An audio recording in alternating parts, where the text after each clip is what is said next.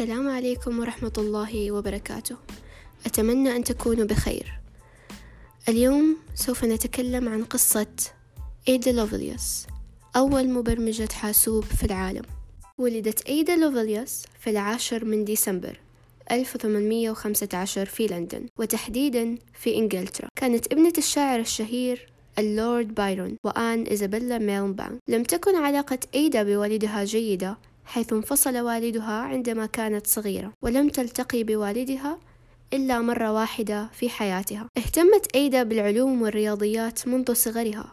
درست مع ماري سومرفيل، يا رب نطقت اسمها صح، عالمة رياضيات بارزة، وتعلمت منها الكثير عن الرياضيات وعلم الفلك. وفي عام ألف وثمانمئة وثلاثة وثلاثين التقت إيدا بتشارلز بابج، عالم رياضيات ومخترع المحرك التحليلي. حينها أدركت إيدا إمكانيات المحرك التحليلي، وبدأت بتطوير خوارزميات لحل مسائل رياضية معقدة باستخدام هذا الجهاز.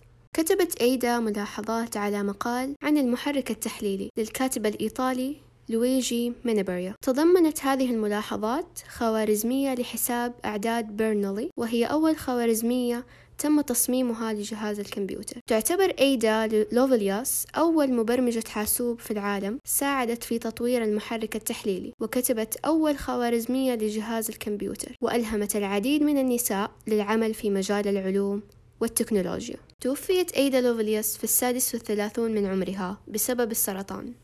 لم يتم الاعتراف بإنجازاتها بشكل كامل إلا بعد وفاتها بسنوات عديدة. تعتبر إيدا لوفلياس رمزاً للنساء في مجال العلوم والتكنولوجيا، وتم تسمية لغة برمجة باسمها تكريماً لإنجازاتها. كما تقام العديد من الفعاليات والندوات للاحتفاء بذكرى إيدا وإلهام الأجيال القادمة.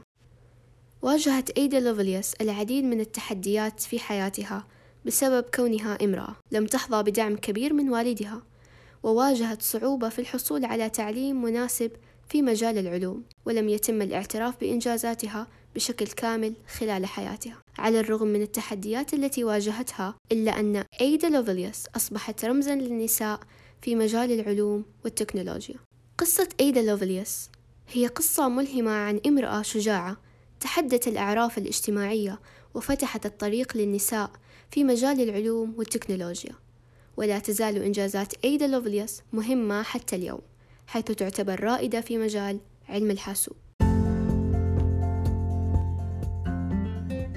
وفي النهاية راح أترك لكم المصادر إذا حابين تتعرفوا أكثر عن القصة، وأتمنى أن تكونوا استمتعتم واستفدتم في حلقة اليوم. شكرا لاستماعكم في بودكاست برمجيات وقهوة، وأراكم الأسبوع المقبل على خير بإذن الله.